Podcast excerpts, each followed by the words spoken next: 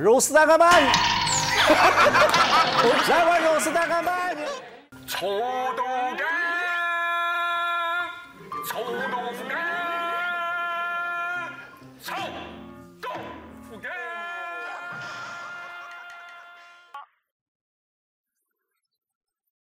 欢迎光临吃里扒外。Hello，大家好，欢迎来到新一期的吃里扒外，我是陈面条。我是陈黄瓜。今天呢，我们要来聊一聊《康熙来了》的美食特辑。当时你提出这个选题的时候，我其实有点紧张，因为我从来没有看过《康熙来了》。你说没看过的瞬间，我也有点凉凉。所以呢，我们今天邀请到了特别的外援来和我们做串台。就是画仙桃的主播黄扣妮。嗯，对的，因为我们两个在聊天中呢，发现我们都是那种时不时就会把《康熙来了》再翻出来咀嚼的人，特别是美食特辑，所以呢，就有了这一次的播客。对，在这一次播客里面，我差不多就是一个边缘人物，因为我没有什么发言权，作为一个《康熙来了》新粉丝，对吗？嗯，但是我觉得其实也可以引入一个新的视角，嗯就是看看检测一下是不是我们有时代的粉丝滤镜，是不是对，对，那总之这就是一期关于康熙来了的美食单元。好，那下面就是本期节目的正片内容。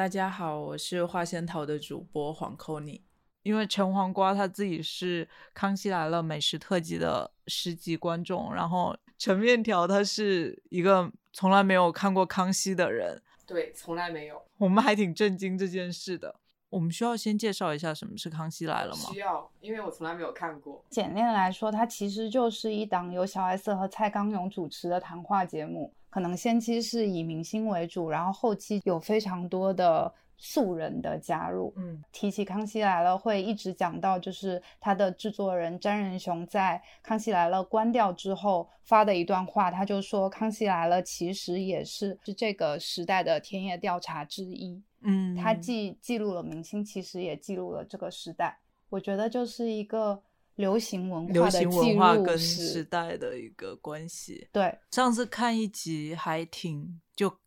陈汉典不是每一集都会讲冷笑话吗？他当阿基师之类这种角色，有一集他的笑话是为什么贱人跑得很快，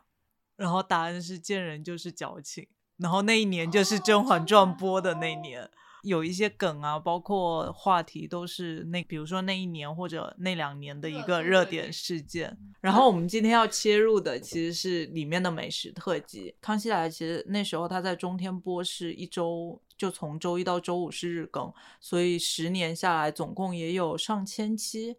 但美食特辑总共是有黄瓜，是不是有算过？在知乎网友的 基础上，但是嗯他只统计到了二零一四年。嗯我在他那个基础上统计到二零一六年，现在数出来是有八十五集，可能还有漏掉的部分。那其实按照十几年这个体量很蛮蛮少的。，对对，但是在他前几年，可能零四到一零期间都是个位数的，然后是在一零年前后，嗯每年都是十三四集这样的更新频率。对，因为早年其实就像刚刚说，如果是以明星为主，它每一期的主题都是一个明星或者那个明星正在就发的是最近发的热播电影啊、热播电视剧这种，就不太会像后来是以一个话题切入再去找人来这种方式。今天我们大概要就是要聊《康熙来了》，其实最开始想说想聊这个话题是黄瓜，然后我们一想就觉得可聊可以聊的太多了，大概会分成两部分，上半部分是会分享一下几期我们最喜欢的《康熙来了》美食节目，然后下半部分我们会想说把康熙美食特辑拆解成几个关键词，因为它能讲的东西实在是太多太散了。我和黄瓜的前五名的第一个其实就是二零一零年五月出的一期叫做《最大档老饕美食推荐会》。这一期其实就是有非常多的这种最大档的大哥们来介绍美食。之所以我们选择这个是 Top One，是因为它贡献了康熙美食单元的非常多的高光、世界级的名场面。是有那个转圈圈，转圈圈是压轴的。我觉得第一个名场面就是台哥，也就是台志远和小 S 两个人辩论说香菜这个东西到底好不好。小 S 的论点就是说，一个老饕，一个美食家，怎么可以不懂香菜？而台哥呢，就是搬出了唐鲁孙，也是他美食上的一个偶像，就说哦，唐鲁孙也没有写过香菜啊。然后另外呢，他说了一个我现在不吃香菜的朋友还会给我发的表情包，我觉得超妙的。他就说小 S 说你吃香菜，你很糟哎、两个人好像是那个小朋友在吵架一样。而且全场只有台哥不是香菜，对其他人都在骂他。因为我但我就是站台哥党，因为我也不吃香菜，哎，你不吃香菜我？不吃香菜，所以我很懂他。就是不吃香菜的人真的觉得香菜是一个非常难忍受的味道。但是在那个年代是还没有抛出来，就是香菜和基因是相关的。啊所以那个时候，小 S 就会质疑台哥不懂香菜这件事，就像小朋友才不吃香菜一样。对，我觉得台哥就是在这一集里就塑造了他此后人生的一个重要人设，就是我恨香菜，第二个名场面也是最广为传唱。对广为传唱的名场面，台哥和小 S 转圈圈。然后那个时候是台哥推荐了一家公司三明治，就三明治看上去是一个平平无奇，你可能对它期待也不是很高的这么一个东西。小 S 吃完之后就和台哥转圈圈，而且不止小 S，、蔡康永还有当场的一个烧肉店的老板都加入了转圈圈的行列，就从此也奠定了但凡吃到了好吃的东西，小 S 都会转圈圈的这么一个传统。就好像变成了《康熙来了》美食特辑的一个黑话。你只要看对眼了，或者觉得好吃，你就可以跟那个推荐的人转圈圈。但是我我看到那个公司三明治转圈圈，其实我有点不太懂。然后包括我自己，就是之前去就去台北，我也我想说 想说试一下台哥说的三明治，吃完我也就觉得，就是它不难吃，但是一个公司三明治又能好吃到什么样子呢？小 S 形容我记得就说这个鸡肉真的超级嫩，是不是？蛋鸡蛋，啊鸡蛋蛋对嗯超级嫩。但是他用了一个更灵魂的词，就是赤子之心被唤醒。哦，对的，这一期我印象最深的是那个台哥哦，他吃什么都配米饭。我本来其实也想把这个列到那个名场面里面，我很想出一个《康熙来了》美食单元题库，里面有一道题就是说台哥在这集里吃了几碗米饭、几杯阿华田、几盘菜、几盘烤肉、几个三明治和几个蟹壳，在这里面有明确的数字，有一个人说出来了。我就记得他真的不管嘉宾上什么菜，他都要配米饭。对他说这个很下饭，这一定要配米饭吃啊，然后再喝一口阿华田啊。对对对的我觉得他这个人真的太好笑了。然后他就一直吃，吃到真的酒足饭饱，就会瘫在椅子上。而且他就很这阿华田真实不是他带来的吗？就是所有人都是喝一口，就是把它放在一边。他是一整杯已经喝完了，要喝第二杯阿华田。续杯，哦，对的，但基本上会觉得台哥是一个对美食真的非常有热情的人，去推荐美食，他都是每一碗自己盛，还会在乎那个三明治有没有装在盒子里。那其实大概关于这一集就是这样。然后我们的前五名的第二个是超道地的台湾热潮美食，二零一一年的一期。然后其实我自己觉得这一集不仅关于热炒，也是这一集也超级吵，因为大家嗓门都很大，然后在那边嚷嚷。有真实的还原到台湾热炒店的那种场景，吵。这一集的一个很好玩的亮点，也是因为就是他抓到了那个精髓，包括一开始他们模拟了热炒的现场嘛，对，然后包括那个许杰辉也是最大档其中的一个，他经常上康熙的美食特辑，然后也是我自己个人最喜欢的一个嘉宾，然后他在里面一开始就模仿那个。吃热炒店的流氓，然后黄冠也可以详细说一下那个场景。其实许杰辉本人，我觉得应该是比较就内敛一点的性格，感觉他说话自己的那个人格的话，说话是很文质彬彬，甚至有一点娘。但是在这一集一上来就是戏剧张力整个拉满。有一个细节，就是他是脱了一只鞋，然后那个啊脚就踩在鞋上。介绍热炒店，他也是用着那种有点台式的地瓜腔的语气，包括把虾壳丢在地上，就一下把你带到了热炒店的那个氛围里面。我记得许杰辉在里面好像有说到说，就是热炒店很高明的一点，就是老板很会察言观色，他知道你那道菜吃的差不多了，他才开始炒另一个菜。然后那期我还印象比较深刻的一个场个场景吧，王彩华她吃完以后在节目上面开始剔牙，我觉得这个也是我自己觉得他们这一集很精彩，就抓到了好多热炒店应该有的，就那种很微乎其微的一些细节，其他餐厅或者其他类型的小吃店啊不太会出现。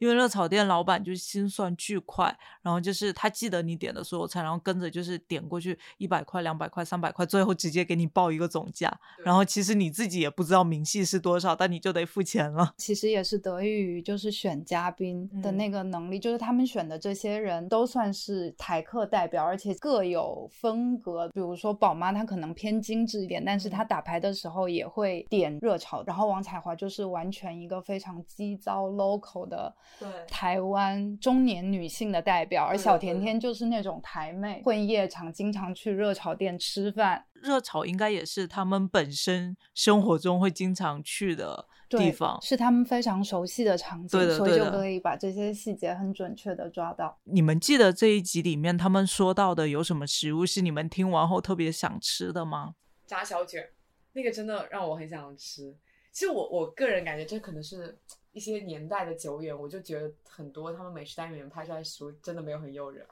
但是这一期里面的嗯食物，是你抛开那些什么古早的那种拍摄手法啦、滤镜以外，我还蛮觉得蛮馋的。一个是这个炸小卷，然后还有一个是那个猪肝，嗯啊，还有个菜我也忘了，待会儿可能炒羊肉，哦，对，那个羊肉，羊肉我超想吃，是小甜甜推荐的，对不对？对啊，这三个菜是我里面最想吃的那三个菜。但是我觉得它道出了一个真谛，就是宝妈推荐的，就是一个热炒店，但凡炒饭、炒面、炒米粉炒得好，那这嗯家店就是成立的。我觉得它其实也嗯是抓到了一个重点，就只要你的炒饭够好吃，那么这家店可能它在货气上、在火候上就把握的特别好。前五名的第三个其实是我自己最喜欢的一个，是我的第一名，就是叫做《总铺师来了》康熙办桌大会，是二零一三年的一期。我喜欢这一期的原因是，我觉得这一期跟其他康熙的风格很不一样，就这一期内容很扎实。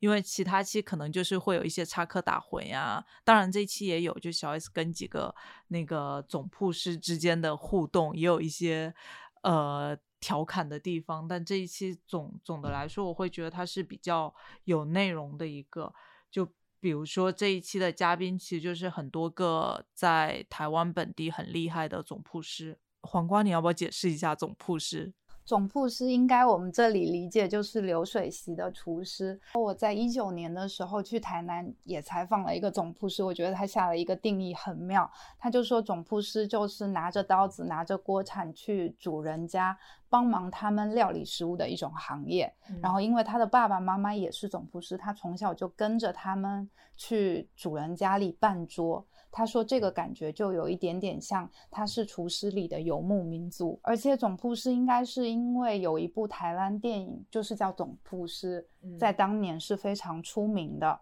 那像这些总铺师，他都要指挥着大班的人马，甚至要做到几千桌这样的量。他们每一个人就都会有一个名号，就是某某师、某某师。嗯就像这一期里面，就是有什么阿发师。什么阿星宝师师，对阿辉师，甚至就是有叫什么苍蝇师，他们在提嗯到的，就是大家是有一个名号的。对，然后这一期嘉宾就是啊刚刚说，其实就是五个总铺师，然后还有一位是研究台湾老菜的一个美食作家黄婉玲。然后其实我在看这一期之前，我不认识黄婉玲，然后后来我去搜了一下，发现她好像是被称作台菜教母，出了好多本关于老台菜的书，尤其是那种快失传了的。印象中里面有一个桥段，我还有点感动，就是他们在说那那时候黄婉玲想做一本这样的书嘛，然后他就是要去采访这些总铺师们，但总铺师们其实又很忙，所以他只好去给他们打下手。但是打下手这又不是每个人都能做的一件事，所以他只好就训练自己到能打下手的水准了，然后去给他们打下手，顺便采访。这一期里面还有很多民俗知识啊，然后跟这个行业相关的小知识的输出。就我我记得还有说，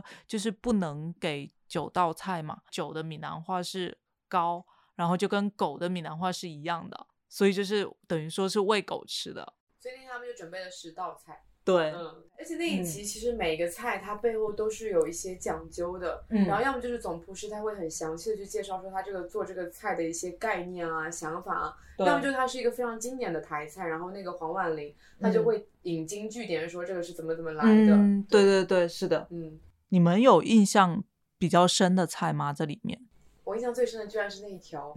那个雕的那个，那个哦芋头弄的龙是不是？居然是芋头做的，对对对，我觉得那个很神奇。了。是的，是的。那里面的菜其实对我来说都还蛮像是那种看起来非常的豪华，但可能并并不一定好吃的菜。我觉得那种应该会好吃。真的吗我也觉得会好因为我对吃说实话，我从小到大就是对流水席的一个感受，我觉得可能是地方那种文化的不同。我觉得我们从小到大就流，你们的流水席是不是就相当于是那种宴席啊？是吗？对，我从小到大对盐行的感觉就是不好吃。泉州的我们好像也不叫流水席，我们也叫半桌，桌其实跟台湾很像。后来我长大后，其实我们家都不太有半桌这种事了，所以我看这集的时候就是很怀念小时候。你们办桌为什么办桌啊？是那种拜神红白喜事。红白喜事，对然后还有佛生像一九，年我弟结婚的时候，老家还办了流水席，嗯，其实就是等于是厨师就在你家院子里搭着灶头就开始做饭。对呀、但我从小到大对就是宴宴席这件事情，我就觉得他的菜非常的一般，包括现在大部分的那种餐，就是那种不是都办在酒店里面啊，嗯就变得更难吃。我觉得就是要区分，现在还在办流水席，他们讲究的就是它的食材非常的新鲜。他们在这一集片子里也提到了，如果你去一个酒店，你可能先订了十桌人不到，你可以把其中几桌顺延，但是这个半桌你订了几桌，它就要备什多少料，它当天这些料都是要用完的，非常新鲜的食材。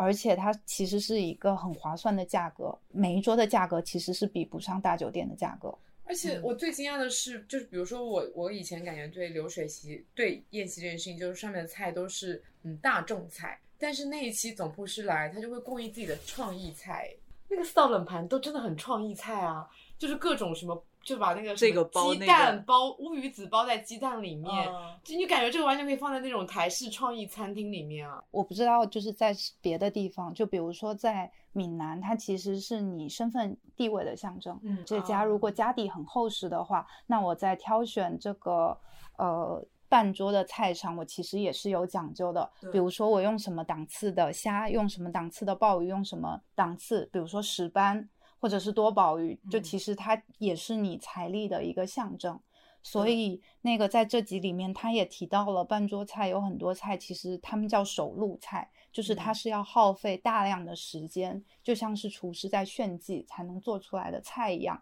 它其实也是主人的脸面。对，包括那个这一集里面不是有那个佛跳墙，然后其实他就说自己佛跳墙有从四千多到两万多，这一集其实是从总铺师的视角去讲半桌这件事情，嗯然后在康熙美食单元里还有一集叫做《未婚女艺人的梦幻半桌》，这集里面是从吃客去演出艺人的视角，因为半桌也会请艺人去演出嘛，来讲半桌菜，结合在一起看，你就会对半桌对总铺师会有一个更深的印象。然后这集里也有非常多的好玩的事情，就是比如我刚刚说这个。半桌也是主人的颜面的一种财力的体现。他们就提到一个细节，只要你看第一道菜，那么它就奠定了今天菜到底是怎样的档次。然后第二个呢，就是有一个女艺人，她去演过半桌的现场，她提到了一个特别好笑的场景，有一个办了两千桌的大财主，还有非常多的舞台，你既可以看艺人脱口秀、布袋戏、歌仔戏，然后艺人的唱歌演出，甚至还有一个舞台是念佛的，就在那里念南无观世音菩萨。然后你只要拿着菜，然后将你的身体转动三百六十度，就可以像换台一样。我觉得这就是挺好玩的。抖音是划走，然后这个是转身，因为我觉得这种已经完全不只是食物，就食物固然是好吃，但它整个就是一个民俗大盛典，就你能了解这个地方的它的很多事情，包括一些人情世故啊，然后包括这个地方的一些东西，其实都能了解。我觉得这种是比食物单纯有意思啦。说到最后一个。最大档那个老饕美食上下集嘛，其实我们前前五名只剩一个，然后是专门一集是最大档美味便当大搜集，然后这一集的起源是因为中天自己内部就大家都知道全民最大档，他们录制吃的便当很豪华，然后也是那个便当清单也是小 S。觊觎很久的一个清单，所以我觉得这个选题本身很奇妙，就是在此前一上节目就会夸全民最大档便当多好吃多好吃，就那些嘉宾这一期他们索性就找来了全民最大档的那个制作人，其实他的工作就是专门负责订便当，然后小 S 在这一集一开头就对那个专门负责订便当的人各种谄媚，就想把他的那个名片册要到手里，就这个也还挺好玩的。对，而且他。有一段宋词，就是说比伟忠哥更有才华，敬业超过小燕姐，比康熙来了制作人更应该出现在康熙来了的人。反正这一集我觉得整个重点就是在控诉台哥在便当领域的一个霸君行为。对的，很龟毛，就因为吃不好便当，心情就会变得很差。我觉得这一集对我来说更重要的是它的选题角度，因为就是我们聊到美食都是聚焦在一个具体的菜或者一家具体的店上，但是他选择了以便当为切入口，就好像你在对明星的生活进行一个观察，甚至是明星这个行业的职业观察。便当更多的我们感觉它是有机能性的，你只要吃饱这一顿，它就是一个应付让你吃饱的这么一个东西。但是就是这么一个我们觉得。不会好吃的东西，全民最大党的人还是在在意，他们要好好吃饭，他们要改变这件事情。我觉得他那一本收录了很多名片的册子，很像是古早时代的饿了么跟美团，就那种外卖软件，它又集合了超级多的店家，嗯，哦，甚至有点像是那种大众所谓的大众点评。但我觉得它又不太像，因为它有点像是一个精选的。然后这一集里面是不是没有介绍太多菜本身啊？所以我觉得这一期对我来说一般哦，就没有特别让我印象深刻的美食。我觉得这集其实重点就不是在菜上，它更多的就是在解释全民最大党如何热爱便当，如何破解掉。便当和餐点的区别，包括就是他们到底有多么热爱吃这件事，甚至就是上升一步，就是他们其实也是在讨论说吃这件事情和工作的关系。所以我觉得就在这一集里可以得到特别多的解答。他们这一期里也在推荐一本书嘛，什么创意什么什么的，所以他们会用说订便当其实也是你发挥工作创创意的一一个维度。你你在便当里发挥创意，何尝不是创意呢？我觉得这个也蛮好的。而且这个集数的前后关系，其实就是因为康熙先做了一个便当的特辑，在里面虫虫就是作为嘉宾参加了，就是说最大档的便当到底有多厉害。之后呢，紧随其后的后两期就做了最大档的便当，然后也是由此，在不久之后，他们就让最大档来推荐美食，就他有这么一个时间逻辑。哦，那还蛮好玩的。那我们进入第二部分，就是我们想用一些关键词来串起这些美食特辑。第一个就是便当，也就刚刚说到的一个，其实康熙在美食特辑里有安排了一个小小的特辑，就是便当特辑。然后我们也觉得便当，包括便当所体现出来的某种精神，是康熙美食比较看重的一个东西吧。然后第二个关键词是选题。第三个是比喻，然后第四个是美食家，然后我们就从便当开始说起。其实刚刚也已经讲了一一些了。康熙做的第三个美食节目就是聊明星的便当，然后紧随其后又聊了一次，但是那一次比较水，就是他其实对便当。没有那么多的解释，更多的也是一个美食的推荐。第三个就是最大档的便当，在之后还做过女明星做便当一个烹饪项的选题，甚至到之后，呃，有一个天后小 S 的美食地图这一集，小 S 也拿出了很多执行制作给他订的便当出来，所以。泛化可以说是五集，第一集里开端的词，我觉得非常的妙，就是蔡康永一上来就说，很多观众误以为明星从事演艺事业是因为对艺术有热爱，但其实不是，他们只是为了吃便当。通过对便当的描述，展现了一个还蛮神奇的明星的另外一面。就比如说放饭时间十分有限，小 S 便当吃一吃，那边就在喊说哦上工了上工了什么的。然后他们的预算其实也是非常有限的，他们描述是一百台币上下，其实也就二十块钱左右。有一个特别牛逼的便当，特别好吃，是一百二十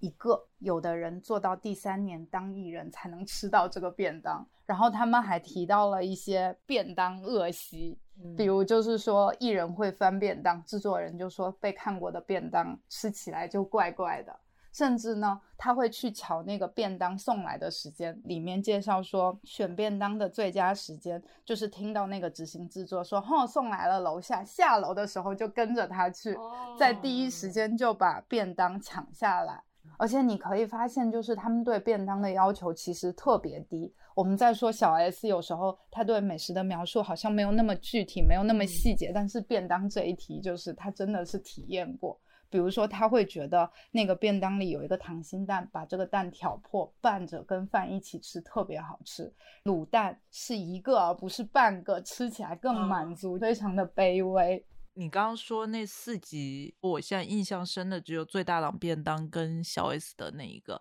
然后我就会觉得小 S 好可怜哦，就是他自己没有掌握订便当的主动权，就是他吃饭都在制作人手里，然后这就形成了就是都是制作人帮他选嘛，然后他只要说哦这个还行，那他之后很多天可能都是吃到这个东西，我觉得太可怜了。对，然后像台哥他好像说他们便当是一百二一个嘛。然后他自己就会，比如说吃到好吃的一个午间套餐，然后可能一百五或者两百块，他就会自己去打电话跟那个店家说：“说那我不要饮料，不要沙拉，你帮我减到一百二可不可以？”我觉得就还挺聪明的。有一个艺人之前当制作人的时候，他就觉得，呃，我不要吃这些便当，我订点披萨或者美式食物。就这样很酷，结果摄影师就吃不饱，他们就需要米饭。如果出去拍摄做生活制片的话，其实也是要帮剧组所有人都订便当。有时候你就会希望说，是不是应该吃多一点、吃饱一点、吃好一点，甚至比如说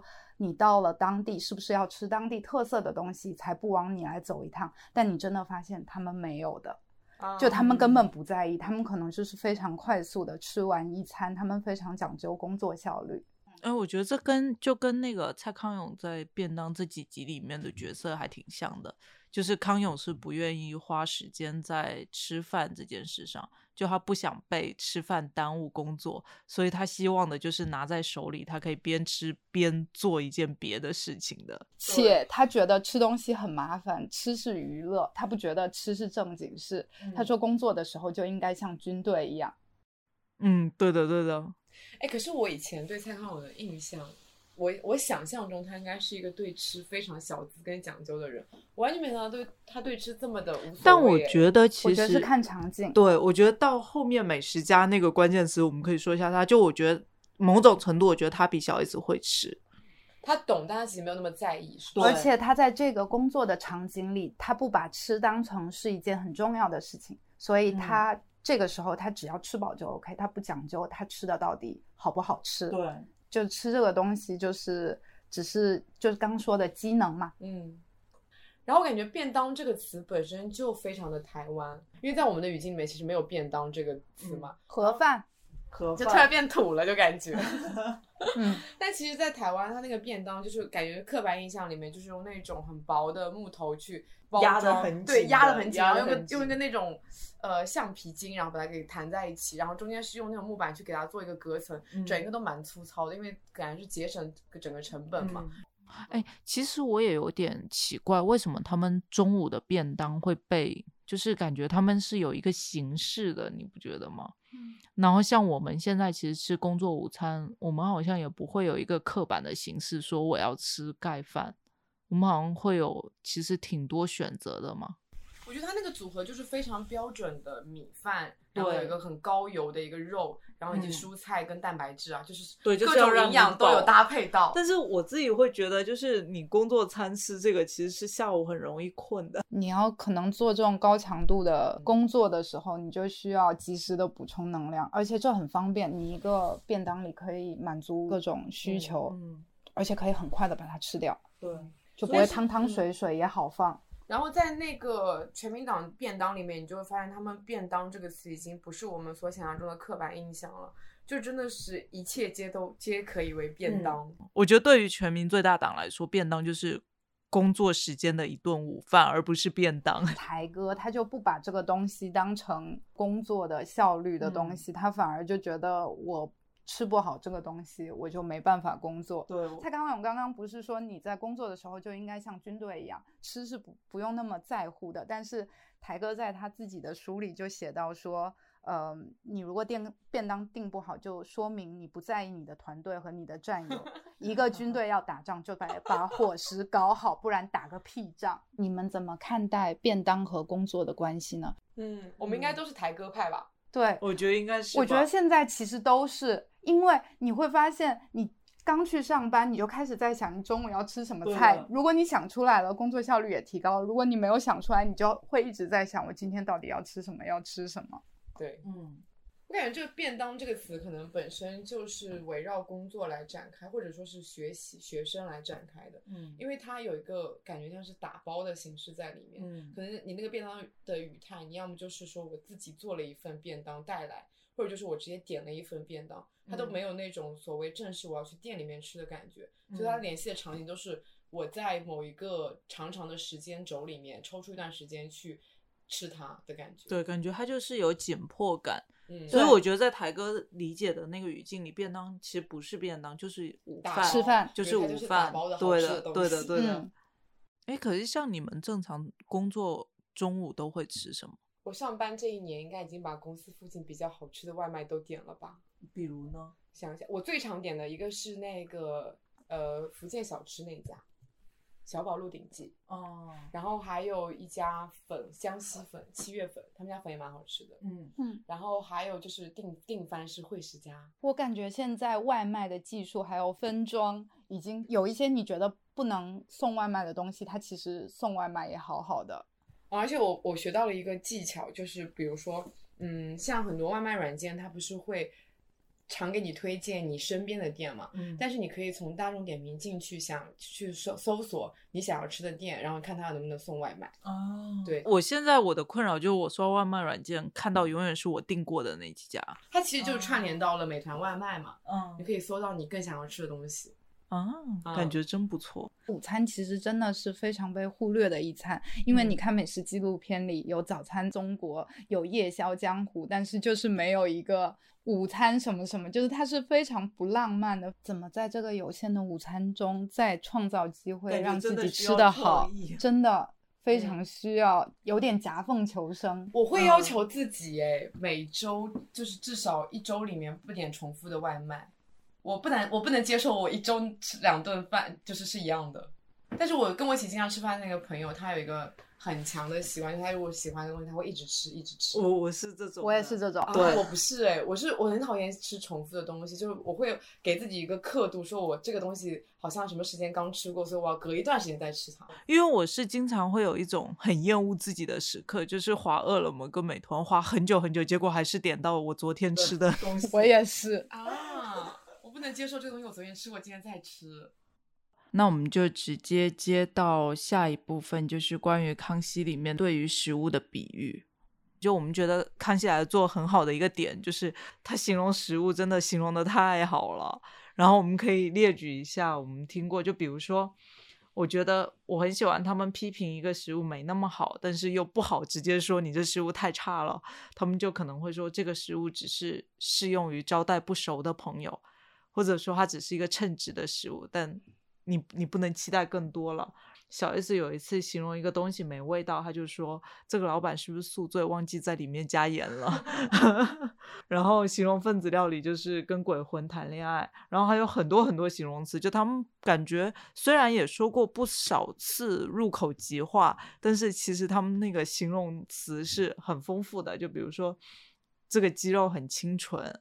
然后。呃，这个鱿鱼羹很有生命力，然后说这个芥末是很有少女感的芥末，因为它没没有很冲，就是是在你可以接受范围内，不是一个那种风花雪月的女女人的芥末。我有个最喜欢的，嗯就是那个也是最大档推荐，虫虫推荐了一个 cheese 牛肉。小 S 说好像芭比去当兵哦，又梦幻又刚强。我觉得还有一个是他们在说，应该就是 hold 住姐在推荐一个网购美食，就咖啡鹅嘛。然后小 S 吃完之后，他就觉得咖啡跟鹅这两个不是乍看很不干很不搭，但是吃下去之后发现它们很搭。然后小 S 是说，这这两个东西简直就是流氓遇到了千金。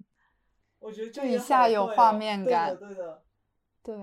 还有哦，我还有个印象很深的，就是呃，台哥聊到就是刚刚说的那个奇遇饭的时候，然后蔡康永就拿他和小 S 推荐的福州面来做一个对比。他说，感觉这个奇遇饭呢是历经沧桑的，你在吃的时候要跟这个食物过招，就像是老人与海，就是你是在开工前吃的这么一碗奇遇饭，你要精神很好，要不然你招架不住。但是福州面就是这种干拌面，它是被媒体酸民攻击以后，它是可以补充你精神来源的，就好像你听了一个大提琴，有一种过日子的感觉，你的心情可以归于平静。他们会对食物带入很多想象哎，就他们在形容食物的时候，已经不止在形容它的味道、它的香气，对，对。它就会给你一个你自己能想象到的场景，你在那个场景里面带感受到那些非常微妙的情绪，然后让你一下能抓住这个食物对的，对，的。嗯，对，而且在综艺节目里又非常的搞热气氛，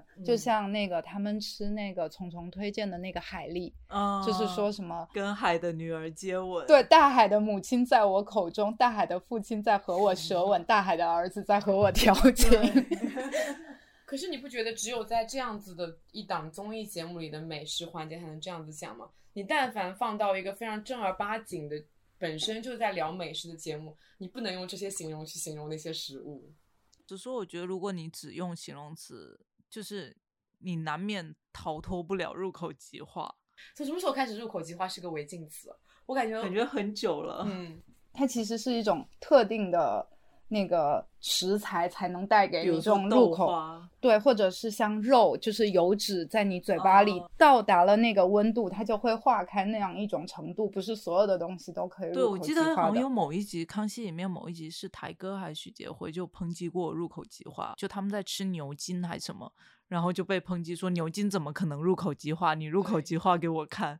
胡天蓝也说过 Q 弹的说法，就因嗯为媒体上太多在聊 Q 弹，所以导致了大家会往里面加硼砂，大家对美食哦好吃就非常想象非常的单一，只有 Q 弹才是好吃的。嗯，不觉得我们现在形容美食的方式就特别的贫瘠吗？描述它的口感、味觉，就其实跟陈汉典一样，你说来说去就是那几个词，嗯很有嚼劲，很软，很绵密，很浓郁。我发现现在看到的美食公众号很爱用一个词是软糯，还有层次。对，层次真的是是很爱用的。对，讲完层次以后，他会一开就是开始抽丝剥茧跟你讲说，呃外层是什么，然后再往里面是什么，最后是什么。我觉得可能你形容那个食物去超脱食物本身的口感跟味道来说，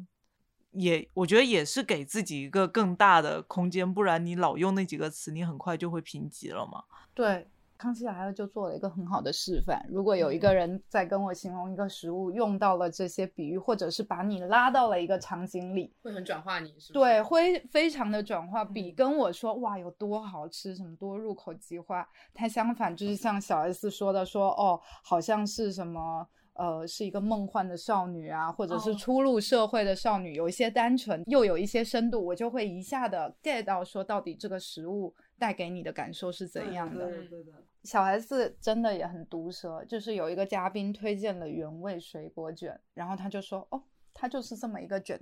五个字已经把事情说完了，就是你吃到的感受。哦，我还有很喜欢的那个梁鹤群那个，他就在形容一个呃九级的澳洲和牛，然后他就说你牙缝再大都塞不进去。哇，牛肉也是入口即化，吃完就想大声说话，难道这就是北方男儿的豪爽吗？哇，真的很会讲哎。对，这就是捕捉到了一个吃牛肉就会塞牙的一个细节。然后包括我觉得他们也是会在食物之间互相转化，像你之前说那个小 S 说吃芋头冰，然后就会说这是鲑鱼盖饭吗？你就顿时有那个感觉，就是那个饭那个芋头冰是超大一份，然后料很足的一个东西对西。，而且他们还特别喜欢将食物归类，就是什么嗯样的食物是老气的，什么样的东西是很小孩子气的。嗯，还有包括刚刚说九孔的水果，就有娘娘腔的水果。对，就有又有带有性别，对少女感觉真的很常出现在食物中。少女现在我觉得也蛮常出现在文章里面，你不觉得吗？就是美人、少女这种词去形容一种很漂亮的、很精致的那种水果啊，什么样的？嗯，但我觉得有一些真的是，我们都说食色性也，大家都会把食物和男女联系在一起。他们其实在里面也一直在消解我们对美食的一个刻板印象。嗯比如大家推荐什么猪脚啊这种有胶原蛋白的，都很爱说很适合女生。小 S 这时候就会回我们女生是有多虚啊。那我们可以说下一个关键词就是选题。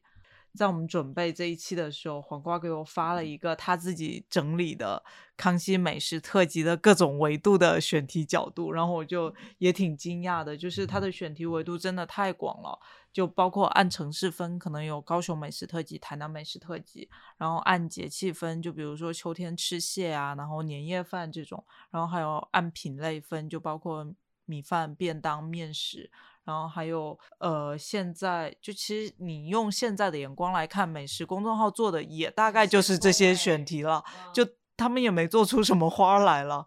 然后还有包括我觉得他选题也有一些很冷门的，并且很有台湾特色的一些选题，比如说有因为台台湾有很多东南亚料理，所以有一期我还挺喜欢看的是冷门泰国菜，就是他们找了对他们找了几个泰国菜餐厅，然后让泰国主厨来推荐自己家餐厅那些不太会被人点到的菜。然后还有一个是外国媳妇的，我觉得这个也还挺妙的。黄瓜，你要不要说一下你之前整理的那个大清单？我是从时令、食材、时间、品类、场景还有价位上拉了一个清单，会发现其实，在我们现在美食内容做的像烹饪、探店、吃播、科普的这个基础上，其实《康熙来了》都有触及，而且它有很多很新的选题。你能想到，二零零四年康熙第一集跟美食相关的选题就是吃虫子吗？在那一集里，有一个嘉宾直接就消失了。啊，就是可能不想看那个吃虫子，他就直接隐身了，就只出现在一开始，后面都没有他的镜头，也没有参与 大家的聊天。总铺师里出现的应该是阿发师，就是那一集负责烹饪虫子的厨师，煮了一个五毒大会合：蜈蚣、蛇、蜘蛛、蝎子、癞蛤蟆，妈就非常的难以想象，而且是我光是想象一下，觉得我不行哎，而且是康熙 第一集就做这种猎奇像，小 S 试了蜈蚣，好像是，就是试那种边边角角他们还吃了蚂蚁那一集。蚂蚁我还可以，但癞蛤蟆我真的不行。刚刚说猎奇像，现在抖音就非常需要这种感官刺激。其实康熙都做过，比如说他做过超辣的食物，就大家来推荐哦辣味十足的食物，还做过意想不到的组合，也就是像我们现在很喜欢说什么酱油和冰淇淋、皮蛋和披萨这种不可能的东西组合在一起。也是我前段时间又去找了一个詹仁雄，就是他的制作人的一个采访，他在里面就提到一个立场，就是说他在做康熙的初期，他觉得如果找一些很会聊的不同行业、可能不同立场的人来聊同一件事情，那会不会变成一个很好看的节目？就嗯这也是他做《康熙来了》的初衷。所以其实他在美食单元也是引入了不同人设对于食物的推荐和观察。比如说，他会做这种母女之间的方向，女儿从三道菜里猜出哪一道是妈妈做的。那时候其实他们就抛出了一个梗，就是妈妈做饭很难吃，但其实我们的主流叙事还是我妈做饭超好味吃。道对他们还做过那个夫妻的观察，也是一样的形式。老公猜哪一道菜是老婆做的，现在看错的那些老公都分开了。对，而且偷吃的行为，柯以柔和她的厨师老公，她厨师老公就是在那边分析的头头是道，说哪一个是我老婆会用的调料的味道，哪一个咸哪个淡，其实到后面就是猜错一个，大打脸。反而是沈玉琳猜对了。有一集是不是他们也是有曲曲家瑞、胡天蓝，还有一些一些比较年轻的人推荐一个松饼，然后那松饼上加了美乃滋，所以曲家瑞跟胡天蓝就不太能接受，因为他们的口味就会觉得说美乃滋这个东西就是小朋友口味的，年过于年轻，没有什么没有什么深度的一个食材嘛。芝士炸鸡都会沾美乃滋啊。对，然后推荐的那个人就是一个比较年轻的女明星，然后他就会觉得说那个松饼就超好吃的啊，而且你 brunch 很好拍嘛，就出片率很高的一个东西。然后我觉得蔡康永这时候就还挺高明的，他就会站出来，就他没有说是你你高级或不高级，然后他就跟曲家瑞跟胡天蓝说，就是你们已经过了青春期了。他吃的时候，那就满满的青春的味道，你们只是已经过了。对，蔡康永不愧是出过说话？说话的艺术术的艺，术就真的好会说话，对这两两头都挺讨好的。对我看到最淋漓尽致的就是女明星聊甜品那一集，嗯，就那一集里来的五个人就代表五种方向。就虽然他们都是在聊甜品，但是比如说像小珍，她就是贵妇一派，她就是嗯买最贵的、最好的甜品。什么巴黎空运来的？对对对，然后里面有一个黄香怡，她自己也是懂得做甜品的，她嗯挑选的就是一些日料店和意大利餐厅的甜品，大家就觉得很精致，很有品味。豆花妹那时候还挺红的，豆花妹选的就是一些平价的小女生会吃的，像豆花、什么咖啡、面包一类的。刘小艺他推荐的就是这种粗暴老派的，就是像什么法棍啊、什么杏仁茶这种比较老派的食物。然后还有一个女明星，她就觉得甜品就不应该太甜，所以她推荐的就是一些是吗是奇威，好像哦林奇薇，她就说是一些水果优格啊这种很轻食派的甜品。其实他们五个人就把甜品。就是面对这个命题，对命题作文不同的切入角度，已经体现的很淋漓尽致。所以我觉得可能不仅是选题，是选题加选人，对，对就是可能找合适的五个人来谈这个题，其实还也还挺难的。这么想来，因为要是找五个胡天蓝来讲，其实也没什么意思。然后像这些选题里，你自己最喜欢，或者说你你觉得最诧异的是哪一种？哦，我有一期很喜欢的那个红酒，就是他的那个题目就叫做“这些明星真的懂红酒吗？”嗯，他就请来了一群明星，然后让他们盲品，嗯现场还请了一位红酒的专家。就到底谁是装逼的，谁是真正懂得喝的？嗯，一喝全都显现出来了。我特别印象深刻的就是那个黄国伦，嗯就他一开始一直飙发文，一副就是讲很多酒庄啊怎样，对，就知道哦，几个酒庄都可以嗯念出法文名字，但是盲品的时候就把一支就是年份很新的酒当成了年份很老的酒。我觉得他在前面表现的就是过于自信就了，打脸了。对，就这种选题打脸选题，我觉得现在就很少能看到。我觉得现在因为比如说上的嘉宾或艺人，他们团队也不愿意这种露出吧。对对，经过层层审核之后，这种画面根本不可能露出啊。好了，那我们到下一个词，我觉得也是我今天最想聊的一个话题，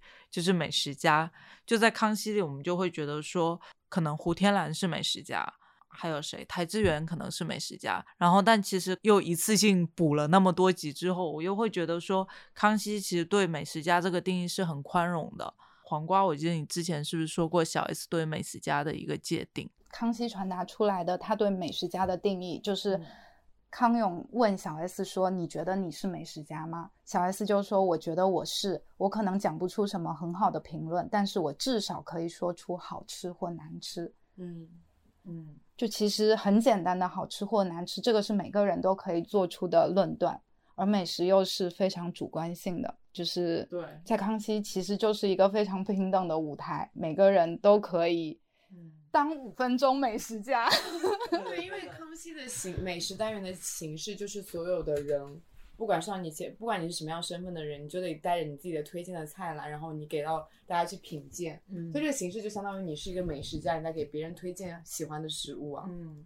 像陈面条刚刚说的，就是你觉得蔡康永应该是一个懂吃、懂餐厅的一个人，但其实他根本不是。但我后来看了之后，我发现其实他是懂的，他但他把吃饭这件事分成。呃，有点像分成两种吃饭，就一种就是工作餐的吃饭，他就是拿在手上快速吃完填饱即可；另一种就是他真的想吃饭了，那他就会好好去对待这一顿饭的那种吃饭。本身就是富家子弟，然后又是上海江浙这边富家公子过去的，所以我觉得他就很懂江浙菜啊，然后包括他们还说他是汤包汤对，小包 S 说的汤包专家。对，说他是汤包专家，然后他在很多对于江浙菜的描述，我觉得是比很多其他人，甚至胡天蓝更专业的。而且我觉得他对美食有一种非常沉稳的感觉，就是不管旁边的人开始说这个超好吃，这有多好吃，他的态度都只有嗯非常好吃，还不错，还好。但是我能理解蔡康永，我觉得他是一种长辈的心态，就像我觉得我爸也是，就是他其实也出去吃过很多东西，他也知道什么是好吃的，但是他不觉得吃这件事情是一个你要去关注的事情。就像蔡康永嗯之前说，吃是娱乐，他真的可能不觉得呃专注在吃，把你的精神都放在吃，去计较说什么东西好吃不好吃，花大量的时间，他觉得这个可能就是娱乐的一方面，他不是正事。他不觉得吃是一件你值得去浪费时间的事情，嗯就是很长辈心态。蔡康永他就对食物观点，我觉得有一个很宽容的是，怎么说？就是我有时候我觉得美食家是要挑剔，但有时候我会觉得这种宽容又未尝不可。就像他自己说湖州肉粽嘛，然后他就会说他欣赏不来湖州肉粽，是因为他小时候吃太多了，然后所以他现在反倒很能欣赏台湾肉粽，然后对湖州湖州肉粽对他吸引力就没有那么高。所以，比如说有的嘉宾很强烈的推荐，他也会觉得说，嗯，你你可以推荐，但可能我没有很喜欢，但我没有很喜欢是因为我自己有一个关于我自己过去的原因，而不是这个食物本身的原因。他好像也很少给出很刻薄的，对，反而是小 S 会讲，真的说这东西很就很刻薄的说这东西难吃。所以你们自己会觉得小 S 是会吃的吗？我最大的一个感受就是，他每一次都只吃非常小一口，这是他保持身材的秘诀吗？女明星不都这样吗？没有 啊，小甜甜小甜吃到。打嗝，王彩花吃到剔牙，但小 S 你会发现，所有东西都只吃一小口，真的非常小，我都觉得那只有指甲盖这么小吧，嗯，这怎么尝到食物的味道？因为我就觉得小 S 感觉她其实她只要酒就可以了。真的，还有辣，对辣和酒酒就是非常的亢奋，包括那个食物里面只要是含酒，他会再吃一口。确实，我想到联想到小 S 来内地工作，然后说他推荐的食物是曼玲粥铺的时候，我真的是一个啊大震惊。他没有那么挑剔，包括便当给到他，他也就不好吃，他也就吃了。然后他也不会主动去寻找更好吃的便当，就跟台哥在便当那一集里也有说啊，谁跟台哥说你干脆跟小 S 主持一档便当节目，然后蔡康永就跟台哥说你不要跟他主持，他很逊色，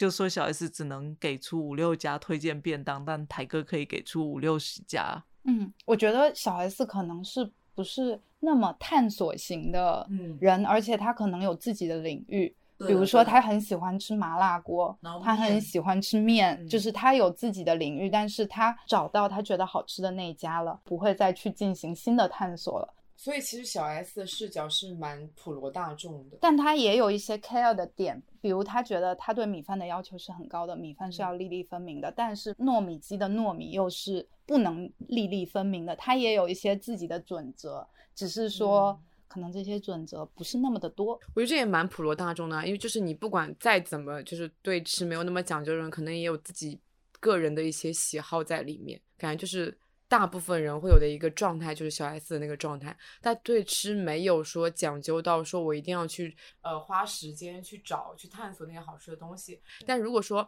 你给到我一个好吃的选择，我是愿意去尝试的，然后我也能分辨主观的去评说这是好不好吃，因为他有时候说东西不好吃，他可能会评价是说它太腥了。或者说是它就是反正就是会一般是从那种味觉上面去评价那个食物，就感觉整个都是蛮大众的一个体系。但是蔡康永他其实就是有自己的一个非常强烈的对食物的标准在那里的，就是我就他就完全非常的不庶民口味。而且他还不显山不露水，你也不知道他到底懂不懂吃呢？他就好像冰山一样，他也不露全部给你看，很神秘。除了在美食节目里面他这样一个状态，他在别的节目里面也是这样一个状态吗？我觉得也是吧，我觉得这是这个节目一个蛮重点的，就小 S 就是很鲜明的一个人，蔡康永就是把他拉回来的。对，然后刚刚你说蔡康永不显山不漏水，然后我觉得就可以说到赵哥，就赵哥一直自诩为还挺会吃的一个人，但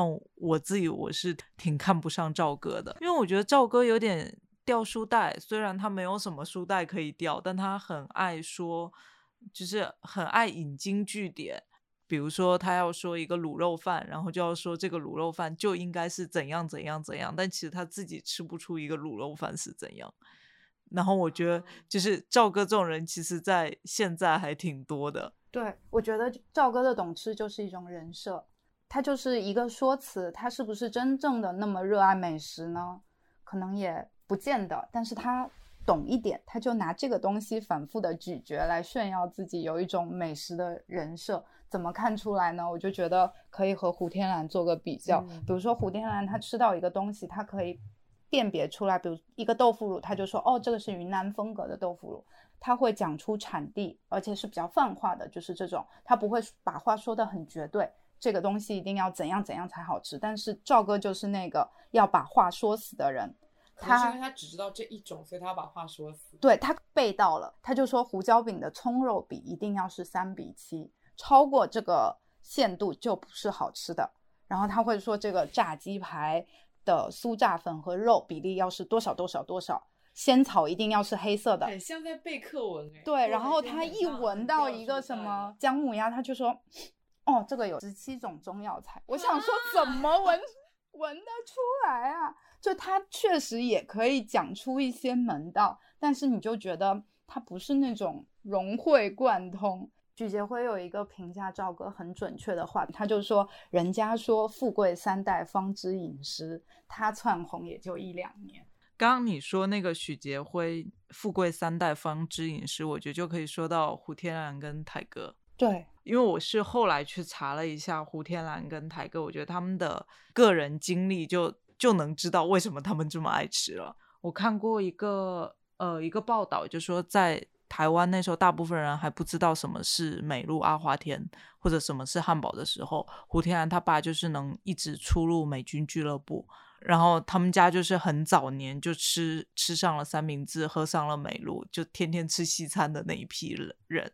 然后包括胡天蓝的姐姐，就是也是那个年代就已经当一个国际旅行社的一个导游，所以也经常带着妹妹到处吃吃喝喝的。然后还有一个是因为胡天蓝小时候很胖嘛，就被同学笑笑说他是类似死肥猪吧，类似这样。然后他爸就说：“呃，贪吃有什么好被骂的？你不会吃，你才可耻呢。”就真的是富贵三代方知饮食的一个典型代表。对，台哥其实也是，他就在回溯他自己小时候的背景的时候，你就听就感觉台哥懂吃也是有原因的。他说他奶奶一早就会做七八个菜的湖南味的早餐，而且他特别提到了一个地道的湖南菜，就是炒空心菜梗。然后他爸爸很帅，在公家的机关单位工作，然后对吃很讲究，而且从小就带着他吃遍了台北大小的酒楼。然后他妈妈是受日本教育，所以很喜欢日料。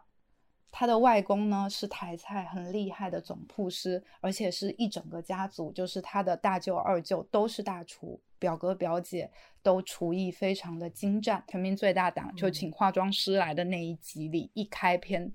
台哥就说台湾特别有名的排骨酥汤是他们台家人发明的。台哥的美食观其实还蛮让人认同的，比如他就是说，一瓶八六年和九六年的红酒差别在哪里？差差别又有多大？其实无所谓，就很多人会去过度的钻研食材的年份、产地，让一起吃饭的人都紧张兮兮的。就是好东西就是好东西，不要钻研过头。你不是计算机，你只要在当下享受吃东西很简单的快乐就好了。我就觉得这个其实也是，虽然好东西他也吃过不少，但是他不以这种吃好的东西为尊。你不要因为吃了什么鲍鱼、松露这样的高级食材就沾沾自喜，拉出来还不都是一样？多数人吃不到的食物，我向来不觉得有什么。它的上限跟下限都很广哎。反正我后来在想，你看胡天蓝跟台哥就他们俩，呃，胡天蓝查他了之后，发现他最早还是室内设计杂志的主编，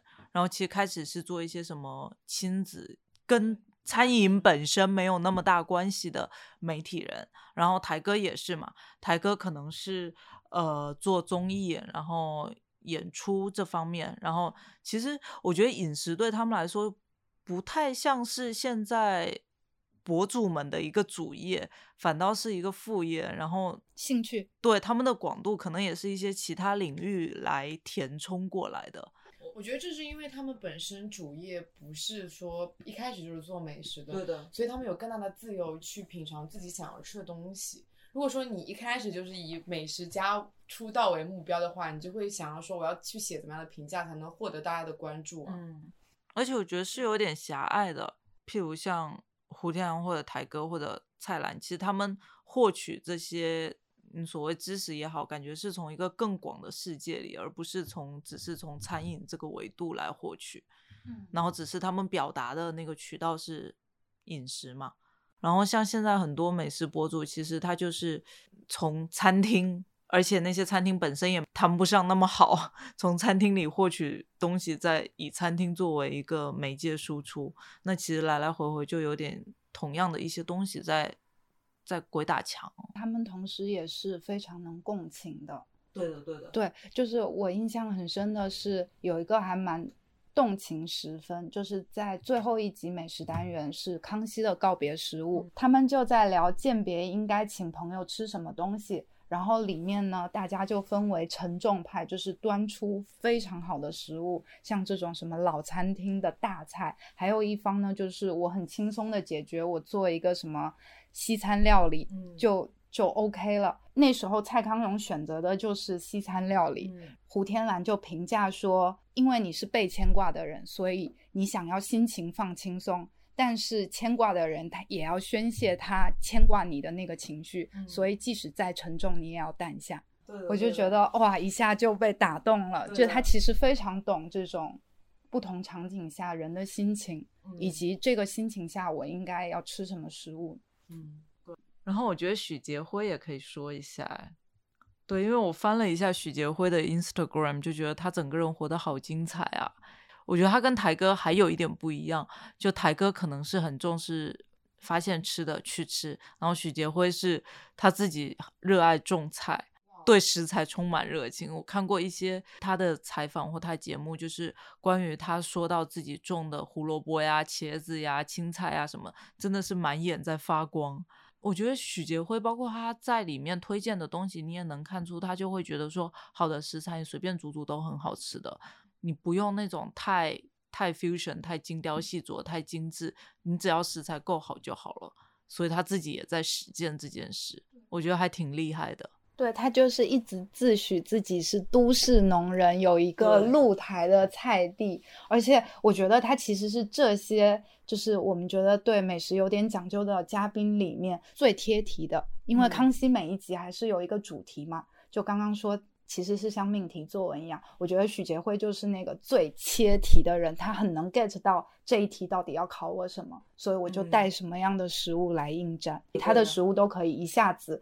就是打到小 S 啊嘉宾的心里。嗯，那他除了食物以外，他还会观察这个食物背后的一些现象吧。对比如说刚才提到的热潮店，就是他有一个完全在扮演热潮店里的食客应该怎么样一个身份。嗯，对，而且我觉得他也挺会引经据典的，但他引经据典就没有赵哥那么恶心。相比台哥是比较外放的，嗯就是我有这个东西，我一定要让你吃到，你要感受到我的热情。许杰辉好像没有那么 care，他可能有一套很成熟的饮食体系，就是我觉得这个东西是好东西，你觉得 OK，那也 OK，你觉得不 OK，、那也无所谓，对对对就很自洽。今天也聊得特别超，哦聊了好多了。有机会再聊吧。嗯，真的。虽然只看了几期的我，所以你之后你会想再回溯看康熙吗。它确实还蛮适合饭间看的，因为它时长不长，嗯一集也就才三四十分钟。但是我有一个非常不太能接受的点，就是我看下来觉得里面的美食，因为它有个形式，他们就是放到节目上面，其实很多都冷掉了。嗯，我就觉得这东西很大概率是不好吃的。可是我看《康熙来了》，我就感觉更多是在，其实也在看人与人之间的互动，而不是嗯专注在说那个食物真的有这么好吃吗？就是真的想用食物来转化我这一点还蛮弱的。这一期在聊他们康熙的美食单元里面，看你们聊下来都在讲人，在讲形容，在讲选题，其实很少有讲说食物的、啊。一个人推荐一道菜，你觉得重要的是推荐的那道菜吗？我觉得是那个人。之前聊到为什么我会一直一直看《康熙来了》的美食单元，我觉得就是有这个因素在。就首先它是基于一个真人的真人秀。现在在说什么许知远在《向往的生活》，或者是零七幺三快乐男生，为什么在综艺里我们这么喜欢？我们就提到了他们是有活人时刻的。我觉得康熙就是有这种活人时刻的。我刚提到制作人詹仁雄他在聊《康熙来了》，他的初端就是因为他想要把小 S 和蔡康永凑在一起，因为蔡康永是一个可以用很礼貌的方式问出非常不礼貌问题的人，而小 S 是他的反面。对，小 S 是他的反面，就是他可以用非常不礼貌的问法问出一个非常不礼貌的问题，但是这个问题是你想知道答案的。嗯，所以在这两个人夹击之下，你没办法不做一个活人，就你是会被吐槽死的，你就被他们生吞活剥的。所以在这个节目里，你就可以看到就是非常鲜活的体现。其次就是你刚刚说推荐菜这件事情，我觉得现在的博主活着活着就变成一个号了，就是迫于选题或者是很多限制。对，而且你会发现，就是你在一个城市，然后大家每个人推荐的菜都大同小异，大家已经失去了那种探索欲望，就是跟着主流的媒体说我们要去吃什么，而少而缺少那种，比如说我某天骑车经过哪一个哪一条街，我发现这家店我从来没有看到过，并且我对它的招牌很感兴趣，就这样说走进去试一试，已经很少有这种冲动，大家都在开始跟着一些所谓的点评啊，然后去吃那些菜。对，小红书好像是搜索引擎一样，什么人穿是不是那么重要呢？反而是他穿的是什么牌子，在哪里买，就在哪里可以吃到这个东西，反而是更重要的东西，而不是说，比如说我对这个人他的这种吃的想法是非常认同的，我对他的整个主观、他的判断、他怎么点菜、他怎么选餐厅。我是很认同的，然后我 follow 他，我会因为他和我很类似，所以我很相信他。就是现在更多是资讯，而不是这种基于主观的推荐。所以我觉得人其实是胜于菜的。如果你找到一个正确的人，无论什么菜，它可能都是比较靠谱。我感觉这就是我刚才讲的，为什么我感觉就是通过某一集，你能鲜明的看出那个人是什么样的，因为他们都非常真诚的在做自己，然后再以自己的那种性格来推荐这个餐对，厅。包括我觉得他们喜欢的餐厅也是很真诚的餐厅，就是就真的是我用心在做一个菜，我就做几十年，而不是说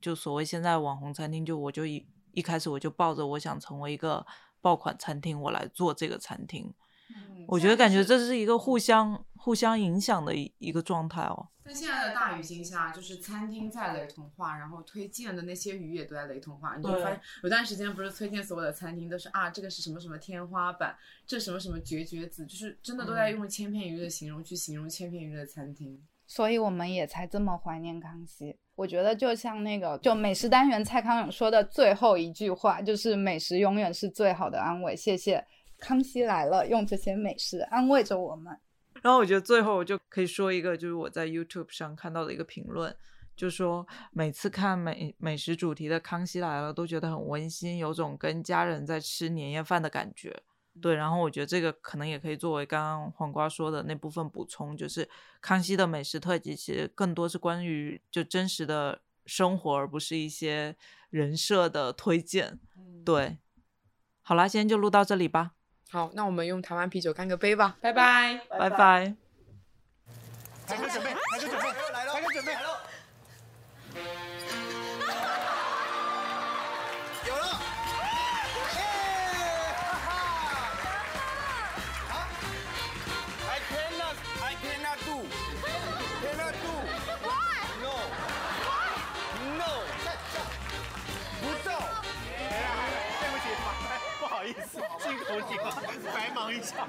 真的有吗？